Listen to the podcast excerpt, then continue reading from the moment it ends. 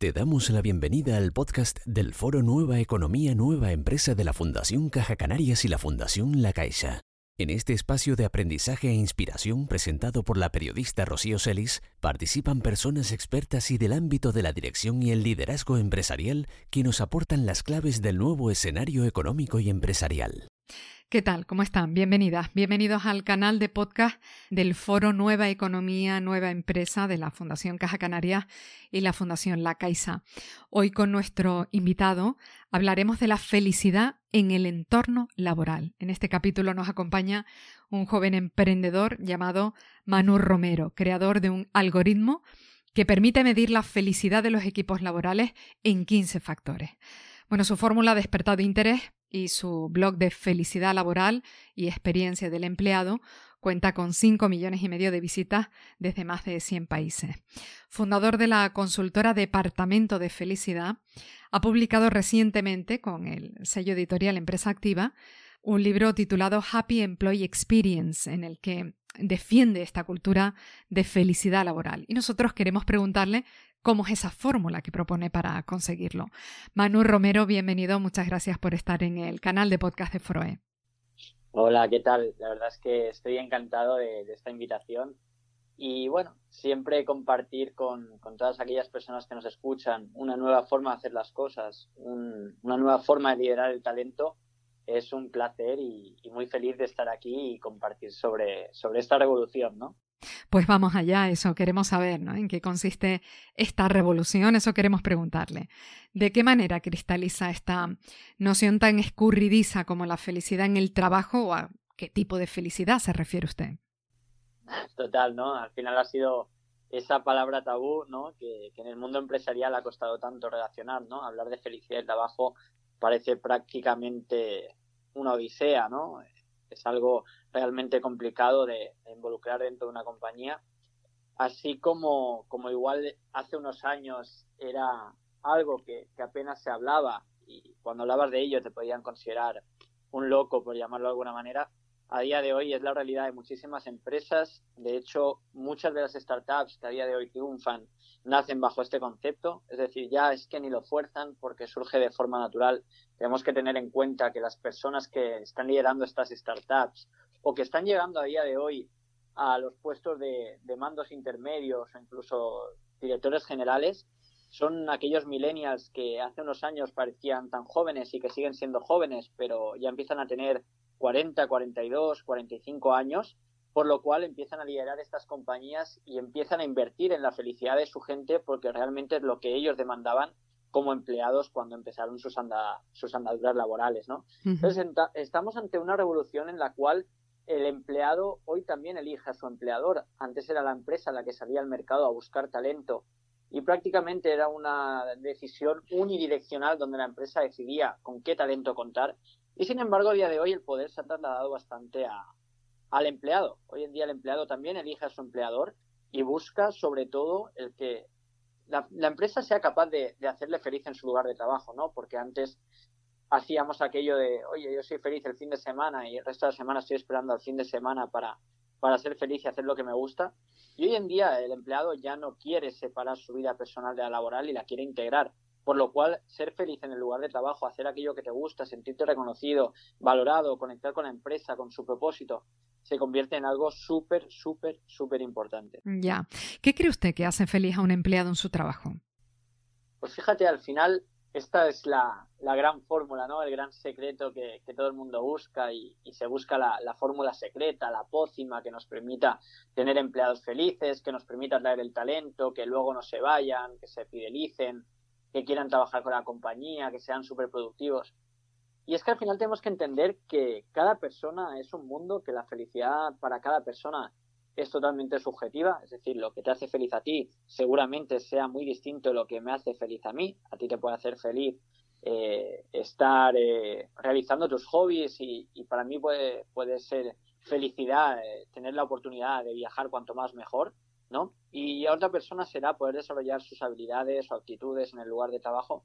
Y así para cada una de las personas, ¿no? Entonces el gran error es tratar de, de, encontrar una pócima que funcione en todas las empresas, porque no puede ser, ¿no? De hecho, ese es el gran error que se comete, el de buscar en Google, el de buscar en Zappos, en Twitter, en Facebook, eh, empresas líderes en la atracción de talento, intentando copiar sus modelos, ¿no?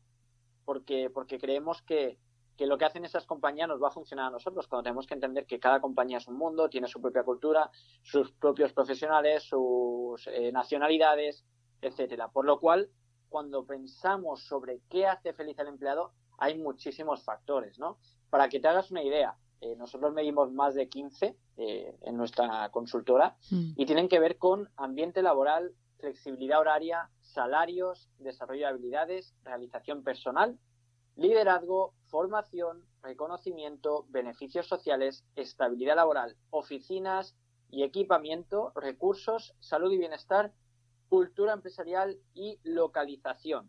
Es decir, tenemos un amplio abanico de puntos y te he comentado 15 factores dentro de los cuales analizamos más de 90 puntos, ¿no? Entonces, fijaos que al final se convierte en una, en una acción muy estratégica donde hay que tener muy en cuenta cuáles son los factores más valorados por tu talento en concreto y, en consecuencia, tratar de buscar un equilibrio que satisfaga en la medida de lo posible al gran eh, grueso de, profesionales que tenemos dentro de, nuestra organización. Tenemos que conocerlos muy bien y tratar de crear esas condiciones equilibradas, ¿no? Porque de nada sirve tener dos de estos factores en un 10 sobre 10 y tener otros dos que a lo mejor son casi más importantes en un 2 sobre 10, ¿no? En una escala del 1 al 10 por lo cual es importante que, busquemos ese equilibrio entre todos estos factores y los más de 90 puntos que, se pueden desarrollar dentro de ellos, ¿no? Ya, ya, ya. Bueno, no son pocos aspectos a valorar, ¿no? ¿En manos de quién dentro de la empresa estaría la posibilidad de crear ese ambiente de felicidad? Esta es una grandísima pregunta y algo que, es un punto importante dentro del libro Happy Employee Experience, ¿no? Y hablamos precisamente de, esto, de quién es la responsabilidad de, de, que exista felicidad en la empresa, ¿no? Es cierto que a veces eh, por parte de los empleados somos un tanto egoístas y es que pensamos que la felicidad que tengamos en el lugar de trabajo nos la tiene que proveer la empresa y es la única responsable, cuando realmente no es así. Es decir, la empresa está en la capacidad y oportunidad de crear las mejores condiciones para que seamos felices en el lugar de trabajo, pero al final la decisión de ser feliz con esas condiciones que nos, que nos proveen está en la decisión de cada trabajador y a su vez lo que tú hagas eh, tu forma de relacionarte, tu forma de trabajar en el lugar de trabajo también impacta en el de las personas que están a tu alrededor. Por lo cual, el saber valorar todo lo que la empresa te está poniendo a tu disposición y además trabajar para que esa felicidad eh, sea responsabilidad de todos es muy, muy importante, por lo cual la responsabilidad es de todos. Ahora, si me preguntas, como perfiles profesionales, ¿cuáles son los más habituales que suelen trabajar eh, en crear esta felicidad dentro de la empresa? Muchas veces destaco que la gran preocupación viene de los directores generales. De hecho, nosotros trabajamos muchas veces mano a mano con los directores generales o son ellos los que nos eh, contactan y luego acabamos trabajando con recursos humanos y dirección general, ¿no? Porque realmente es uno de los grandes problemas, ¿no? Hacer feliz a tu plantilla, que realmente quieran venir a trabajar y que luego se quieran quedar.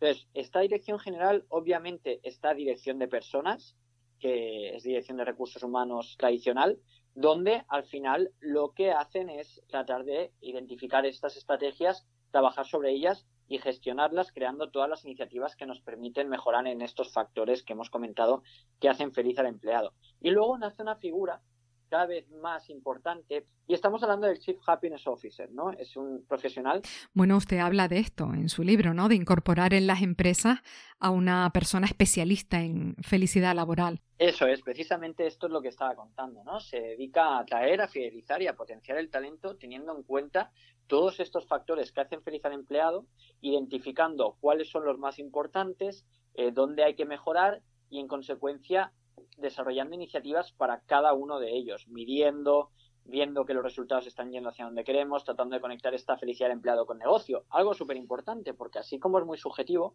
lo importante de esto es que al final, dentro de una empresa, eh, genere negocio, ¿no? Porque una empresa, no nos engañemos, está creada en su mayoría para ganar dinero, por lo cual el que tengamos un equipo feliz sin resultados no va a ningún lugar, por lo cual el equipo feliz nos tiene que llevar a resultados.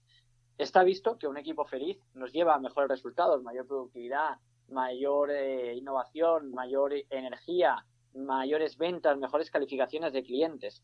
Pero obviamente todo esto no podemos darlo por hecho, sino que tenemos que crear mecanismos que nos permitan medir, dar un seguimiento y en consecuencia demostrar que lo que estamos haciendo funciona y, en consecuencia pues tener el reconocimiento que, nos merecemos. A usted se le ocurrió la forma de cuantificar la felicidad en el trabajo. Nos ha hablado de estos 15 factores multiplicados, en fin, por tantos otros ítems. ¿Cómo los mide? Pues mira, existen muchísimas oportunidades. Es decir, desde la clásica encuesta que tú puedes lanzar personalizando las preguntas para cada uno de estos factores, herramientas digitales que hoy en día te permiten llevar un seguimiento más eh, pulse, más día a día, ¿vale? Lo que te permite es llevar un seguimiento. Alguna gente lo conoce como estas aplicaciones donde puedes ir marcando la carita de feliz, neutro, triste cada día y eso te permite llevar un seguimiento.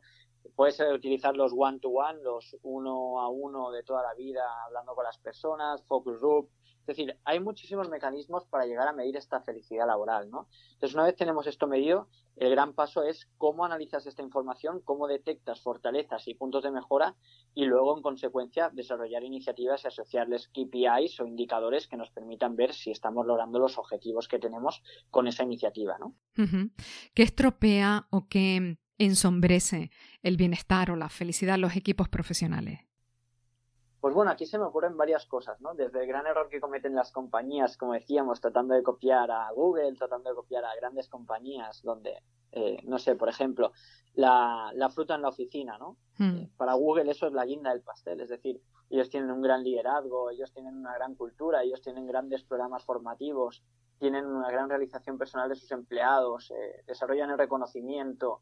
Entonces, el poner fruta, el poner un futbolín, el poner una piscina de bolas, aunque todo esto tiene un objetivo, son como pequeñas guindas del pastel. Si tú en una empresa empiezas a trabajar por estos aspectos, el poner fruta en la oficina, el poner frases motivacionales en las paredes, el traer a un speaker el día de Navidad y el resto de cosas no las estás cuidando, estás cometiendo un gran error, ¿no?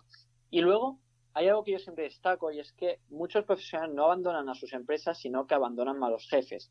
Por lo cual, el tener buenos managers que tengan esa capacidad de cuidar del empleado es cada vez más y más importante. ¿Y cuánto puede durar ese estado de felicidad en el trabajo? ¿Cuánto puede permanecer en el tiempo? Claro, esto, esto depende muchísimo. De hecho, hay felicidades que son efímeras. Por ejemplo, eh, si nos vamos al hecho del salario, mucha gente considera que lo que te da la felicidad en una empresa es el tener un gran salario, ¿no? Y está demostrado que a partir de cierto rango, salarial, es decir, cuando ya puedes pagar tus facturas, le llamamos el salario mínimo viable, cuando tú ya puedes pagar tus facturas, cuando tú ya puedes permitirte ir a comer el fin de semana y te puedes permitir algún caprichito, el cobrar más o menos no te hace más feliz, es decir, un aumento salarial, la, la felicidad es efímera, ¿no? Te dura X tiempo, un día, dos días, tres días, pero luego los problemas de base siguen estando, ¿no? Yo no estoy a gusto en mi lugar de trabajo, eh, mi manager me hace la vida imposible, no puedo crecer dentro de la compañía, no me forman, son problemas más estructurales, ¿no? Entonces, ¿cuánto dura la felicidad? Depende muchísimo, ¿no? Nosotros, por ejemplo, hace poco eh, trabajábamos con un cliente donde hemos tenido que reformular la estrategia después de tres años porque Hace unos años, cuando trabajamos, la gran mayoría de trabajadores tenían 26, 27, 28 años, eran millennials que aún no eran papás, por lo cual sus prioridades eran unas. Sin embargo, empezamos a ver que muchos de los profesionales están empezando a ser papás y mamás, por lo cual sus prioridades empiezan a ser otras, por lo cual este proyecto siempre tiene que estar vivo, ¿no? Tienes que estar viendo cuáles son los cambios de tendencias, de demandas. Otro gran caso es el, hecho del COVID, ¿no? Hace unos eh, meses, bueno, va a ser ya dos años, ¿no? Eh, empezamos con, con, el COVID, creo que todos lo hemos vivido y sabemos de lo que estamos hablando. Y hasta entonces, la salud y bienestar, que hemos visto que era uno de los factores que medimos, no era de los más importantes para el empleado. Y sin embargo, a día de hoy está en el top 5 de, de factores que medimos ¿no? para el empleado, por lo cual las demandas de los empleados van cambiando, las prioridades también, y en consecuencia tienen que ser proyectos vivos. Es decir, el modelo que tú crees de felicidad tiene que ser un proyecto vivo. No tiene una duración concreta, sino que tienes que ir cuidando de, este modelo. Antes nos ha dicho que la felicidad laboral está conectada con la generación de negocio, que no se puede entender de otra forma. ¿Habrá líderes que se estén preguntando qué gana una empresa invirtiendo en felicidad? Exactamente, esa es la gran pregunta y, una interesante pregunta la, que planteas, ¿no? Esto está demostrado a través de estudios e investigaciones de las mejores universidades del mundo, así como basado en el éxito de, empresas que ya lo han realizado, ¿no? Tanto de Harvard, de Berkeley, estudios e investigaciones de Forbes, High Group, eh, empresas como Google, Zappos y demás. Entonces han demostrado ciertas características, ciertos indicadores que han mejorado, y te nombro algunos. Eh, yo siempre lo destaco en dos vertientes, ¿no? Lo que reducimos, es decir, el ahorro que aportamos a la empresa y lo que llegamos a, ganar, ¿no? Lo que aumentamos. De un lado, por la parte del ahorro de, las reducciones, tenemos las bajas laborales que se reducen hasta un 66%, eh, la rotación de personal hasta en un 65%, el absentismo hasta en un 50%. Si hablamos del sector industrial, podemos reducir los productos defectuosos hasta un 41%. ¿Y qué ganamos? Aumentamos el compromiso hasta el doble, hasta un más 100%. Por 100%. Luego, eh, creatividad, hasta un 86% más. Energía, un 65% más. Productividad, un 43% más. En consecuencia, aumentos de ventas de hasta el 20% y 10% más de calificaciones de clientes. Por lo cual, vemos que en todos los puntos salimos ganando. Ya, ya, ya. Este planteamiento suyo es válido para cualquier empresa, pequeña, mediana, gran compañía, en cualquier sector. Esa es la, gran pregunta, ¿no? Y es que, eh, fijaos que nosotros cuando empezamos con nuestra consultora pensábamos que, que nuestra tipología de cliente iban a ser únicamente grandes empresas tecnológicas y fíjate que nos dimos cuenta de algo muy importante y que no va tanto en base al tamaño de la empresa mm. o el sector, sino a la persona que está liderando esa empresa y la mentalidad y cultura que tenga esa compañía, ¿no? Es decir, tenemos clientes tan dispersos y variados como, eh, como pueden ser farmacéuticas, como pueden ser empresas de seguros, como pueden ser empresas tecnológicas, eh, en países como España, en países como Estados Unidos, en países como Latinoamérica, México, Guatemala.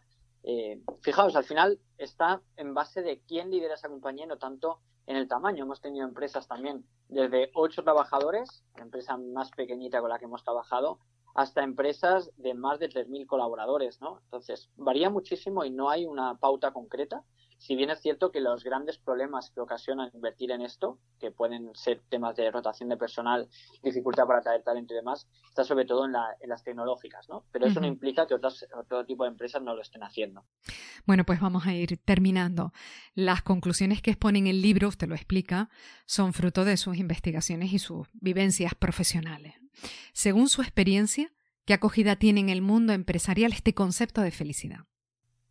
Pues yo he vivido la, gran evolución, ¿no? Eh, para que me entiendas.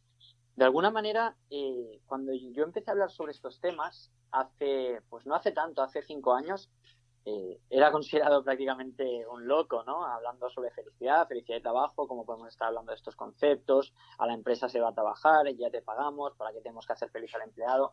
En aquel momento no se hablaba prácticamente, estamos hablando de 2015, va a ser seis años ya, bueno, prácticamente siete, en aquel entonces no se hablaba prácticamente, empezamos con el blog felicidadentabajo.es y bueno, empezó a, hablarse cada vez más de este tema, se empezó a disparar, a disparar año a año y los últimos dos años ha crecido esto muchísimo, es decir, empieza a ser ya más una normalidad que la excepción, así como antes era una excepción, ¿no? Por lo cual, antes si lo hacías era una ventaja competitiva y ahora, si no lo haces, puede convertirse en una desventaja competitiva, ¿no?